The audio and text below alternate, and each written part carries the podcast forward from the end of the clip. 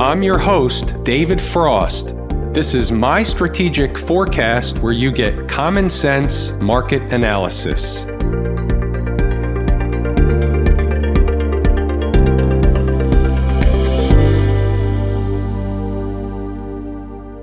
Today is Wednesday, June 24, 2020. We're looking at a daily chart of the SPY, or SPDR, which is the proxy for the S&P 500. We got a lot of stuff on the docket today, obviously. The market got thumped pretty good, and we go back to what we talked about and we spent a significant amount of time on, which was how they closed yesterday, how they traded into the end of the day. That was the tell. Now, it wasn't the tell that you know how much they're going to go down the next day. In fact, they didn't really go down until the market got going today. They were pretty much in and around the flat line, or just short of the flat line, but something that could have been manageable. They were above 3,100 around the opening bell. Let's give a refresher course on what happened yesterday, because it's completely relevant and it's going to play into the things we discuss going forward today. So yesterday, they gapped up and they went sideways, eating time off the clock,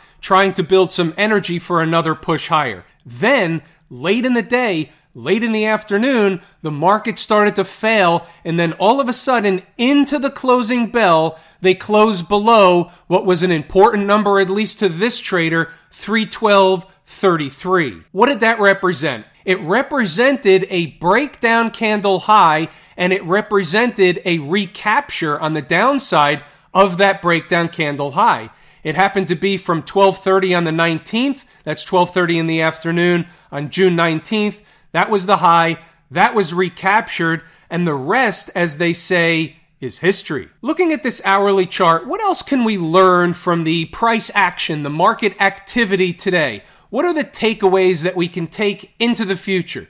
So one of the things we can certainly take away, and this is something that jumps out at me when I look at the 60-minute chart, which is they opened below a gap. So when the market opens below a gap, the majority of the time, using the 80-20 rule, the majority of the time, the way we read the tape is that gapping below a former gap, opening below a gap, is a negative sign, and likely story is you have lower prices coming. So what I'm referring to is the gap right here, 310.66.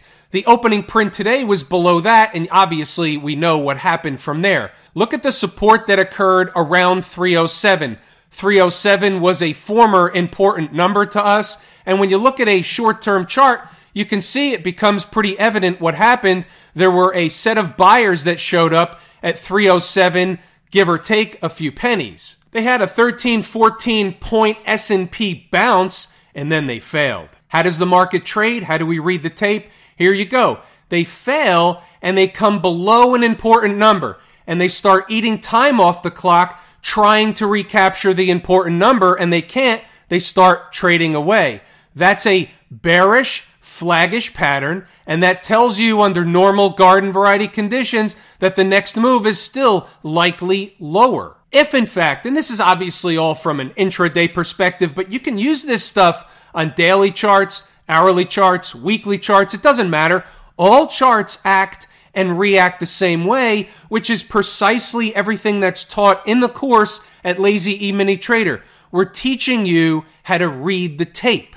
Staying on the hourly chart for a second, we'll wrap this one up. You can see what's going on here, and this was also found in the Inside the Numbers update, which is the market began putting in another bearish, flaggish pattern for the most part all day long after finding the low. What you'll also find inside the numbers is once we established the low, we knew where the important numbers were. There were really two on the board that we had to focus on, 303.50 and 305. I'll show you inside the numbers in a moment, but let's go see what happened. Remember the importance of two closes, 4 o'clock and 4:15. There's your 305, and what you'll find inside the numbers is until and unless the market can get above and stay above and begin closing short-term candles above 305, no dice. Now, into the end of the day, where's the 415 close? Right here. So the 415 close, they close right on top of 305. Now, are there any accidents or coincidences? Is it an accident that right into the 415 close, which is also the futures close, they run right up to the same 305? No, there's no accidents or coincidences in the market.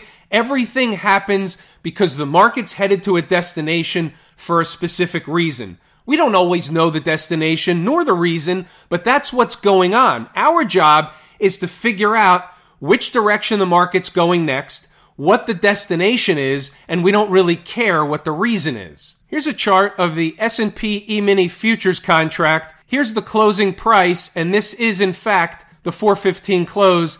It is, in fact, 3050, which is, it's 3050.50, but it is a semi-fat round number. We know that the fat round numbers and the semi-fat round numbers are many times magnetic to price, or price is magnetic to those numbers. Is it an accident or a coincidence that the market ran right up there into the closing bell? No, again, there are no accidents or coincidences. Now that we have all the intraday stuff kind of lined up, we've unpacked the tape. Now we go back to the daily chart.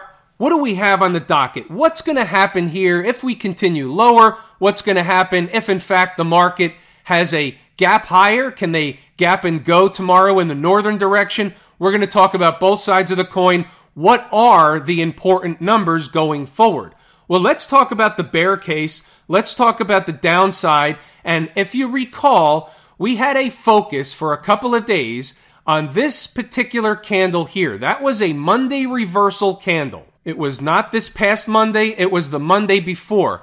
And what we said was that that's the line in the sand. If the market were to come back down and retest or try to retest inside of that candle, the low of that candle is in fact the line in the sand. You open below there on a huge gap lower, that's really, really bad for the bulls. That's wonderful for the bears. You close hourly below the low of that candle, and it's a hint that they're going to close the day below that candle, and that's also good for the bears, not for the bulls. Why are we focused so much on that candle? It's a reversal candle. There was, by definition, institutional participation. If that's the case, then the institutions should play some defense before they get to, or at least when they get to, the low of that candle. If they're going to defend the reversal candle, you're going to see buyers step in somewhere near the low at a minimum. Now let's talk about where the low is. The low happens to be 296.74. What's right above that? A big fat round number.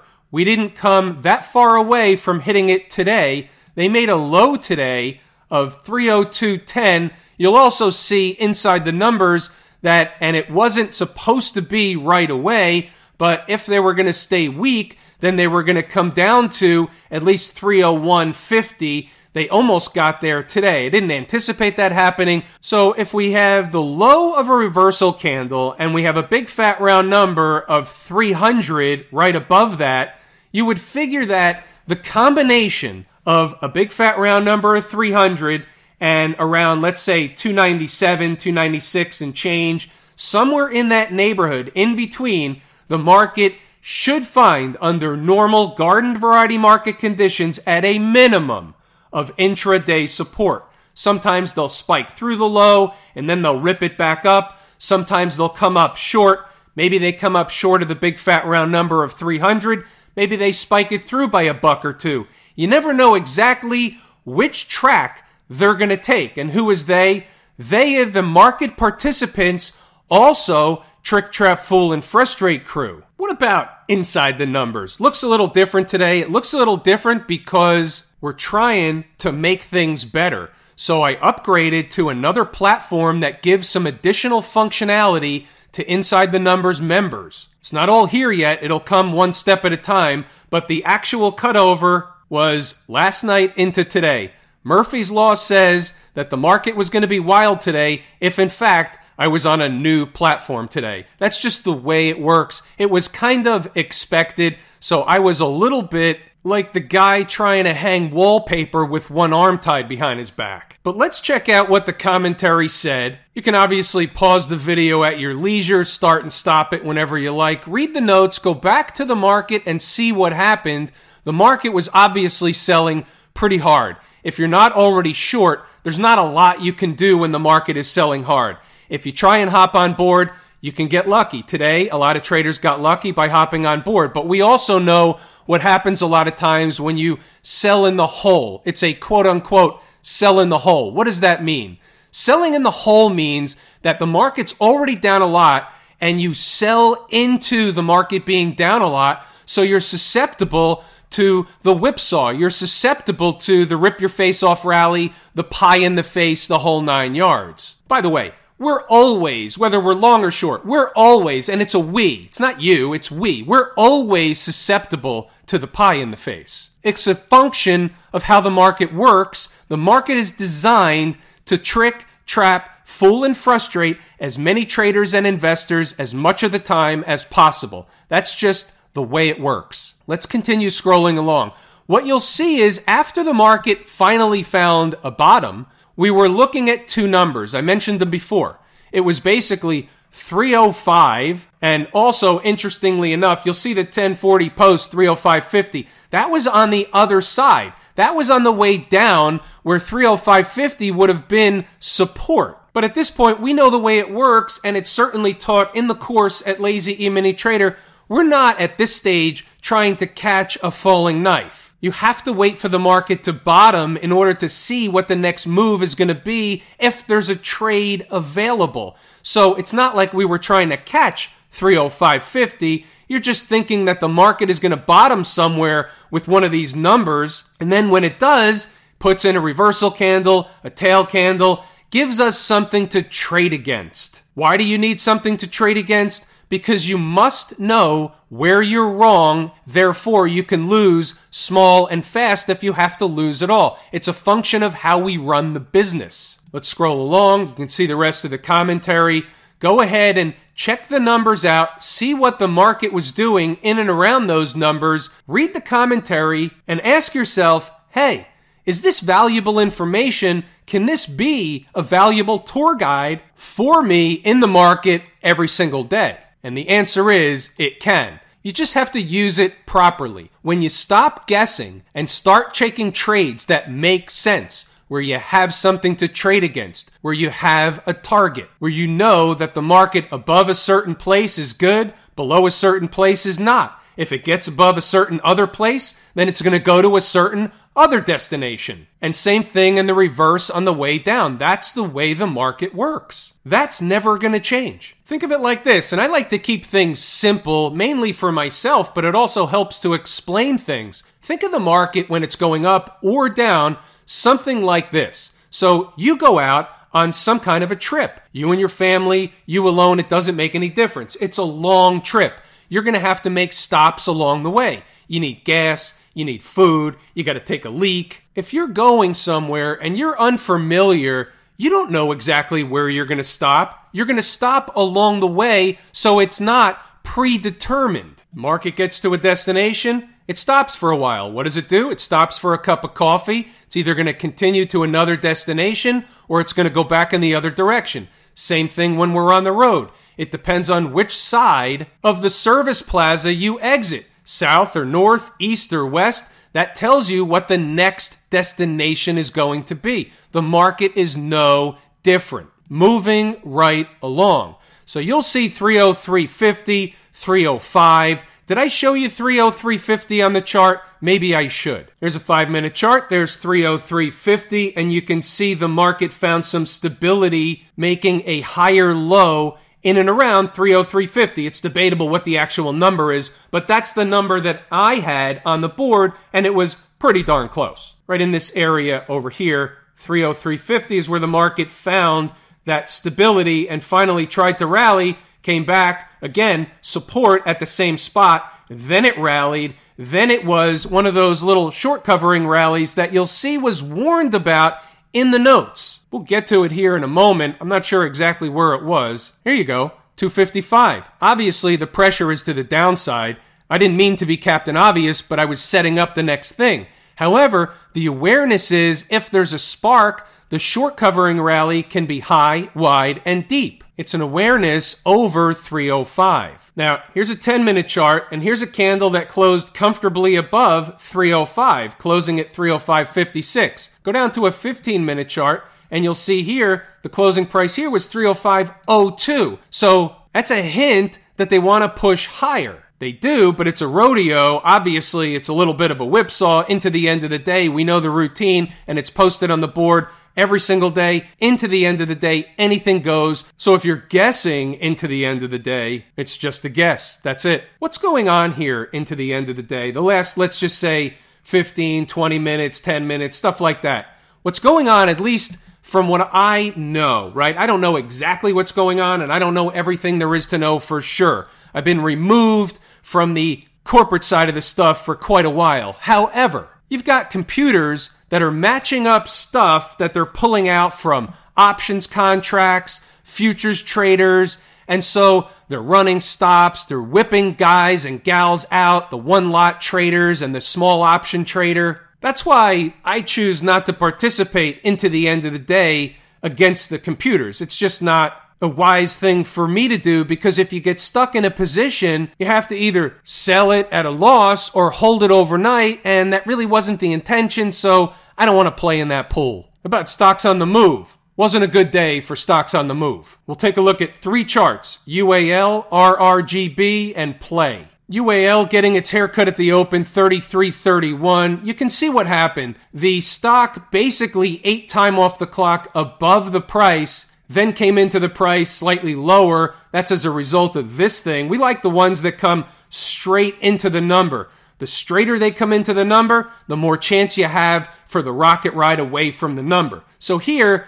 it was fighting the number, and you can see it just didn't do anything. It was a dud. Red Robin got dragged down with the market. You can see it thought about stopping short at about 10.89. Then it gave up the ghost. Everything gets thrown out with the bathwater when you have one of those in what's called a 90% down day. What does that mean? It simply means that more than 90% of the stocks on the NYSE were negative, period. Here's my own personal list. This is 450 stocks deep. Maybe it's 430, 440, I don't know anymore. But 22 were green. That's a 90% down day. Now I'm going to get questions. Can I get that list? Yeah, sure. You can get the list. It's really simple. The list looks like this. It's S&P, NASDAQ 100, and Dow stocks. And then I throw out the really low price stuff, the less than $10 stuff. Not all of them. There's some in there from the crash that occurred that didn't used to be $10. And then I add back in a few things that aren't necessarily on one of those three lists or indices,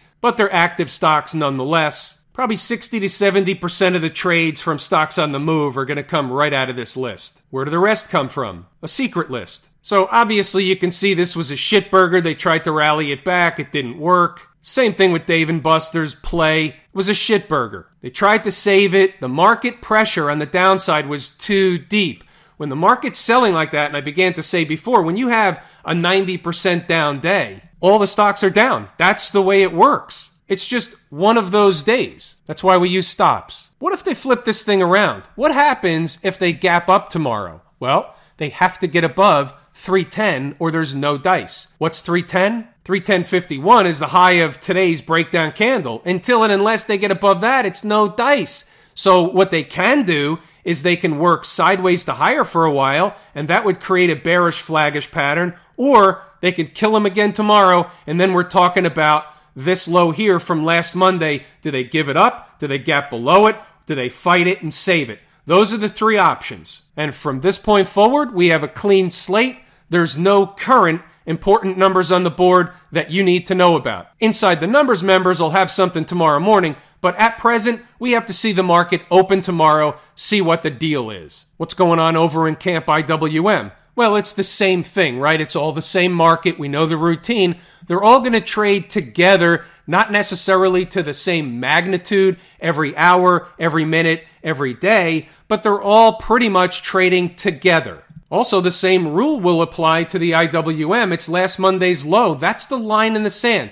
It's not an accident nor a coincidence that it happens to line up with what will be a convergence of these moving averages, the 50 period and the 100 period moving average. What's going on with our friends down at the transportation department? We talked about the fact that it is the canary in the coal mine, and it has been diverging the last couple of days from the market. And we see this from time to time where the market will go down, meaning the S&P will go down, the transports are up. The S&P will go up, the transports are down. We see divergences, but one day after the next, there's no clear pattern going on. What we see is a disjointed market, and that's generally a tell as well. We like it as a canary in the coal mine, and it's also last Monday's low. Because it's basically all the same market, they're all going to be last Monday's low. About the folks out in Silicon Valley. So here they come to pay a visit to, run a test of, the 20-period moving average. Point of interest, we talked about it way back when, but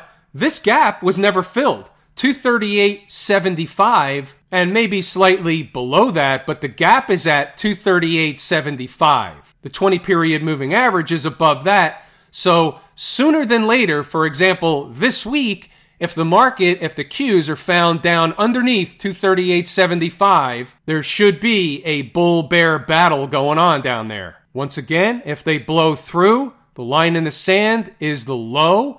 Also, 234 would be of interest. It's close to the low, but it came out of the calculator, so I put it up on the board. Remember this one? Maybe it was another canary in the coal mine. We talked about it for the last several days. They couldn't get above those moving averages until and unless they did, trouble. And now look where they are relative to last Monday's low. So is this another hint? So they're already at last Monday's low, also the 50-period moving average. So unless the market turns around on Thursday, you're going to find the XLF and the financials in some more pain. They're likely going to get below last Monday's low. Is that going to be a canary in the coal mine? Is that going to help drag the rest of the market lower in the southern direction? If that's happening, the market's going lower, and the XLF closing below last Monday's low is definitely a shot across the bow. It opens the door for $22 in the XLF. Doesn't sound like a lot when you look at it. Hey, they're at 23. He's talking about $1. Big deal. Yeah, it's like 4 or 5%, but the XLF under normal garden variety conditions doesn't move all that much. $1 is actually a pretty big move for the XLF. Smashmouth. 20-period moving average, a little bit of a reaction from the 20-period moving average. This gap was filled the next day by a couple or 3 pennies. This was filled, so if they're approaching the gap again, it's not the same as if it wasn't filled before. Even if it wasn't filled by a few pennies, it's still not the same the second time around, just for the record. But again, we have the same story. It's all going to be about last Monday's lows in all these markets. I'm watching the XLF rather closely. I didn't notice that until just now. That was noticed in real time. That's what happens when you do live TV. Have I told you how much I appreciate each and every one of you? Without you, these videos are not possible. That is true and accurate information. I'm going to pull the ripcord here. I'm David Frost, my strategic forecast. Thanks for tuning in for another episode of Common Sense Market Analysis.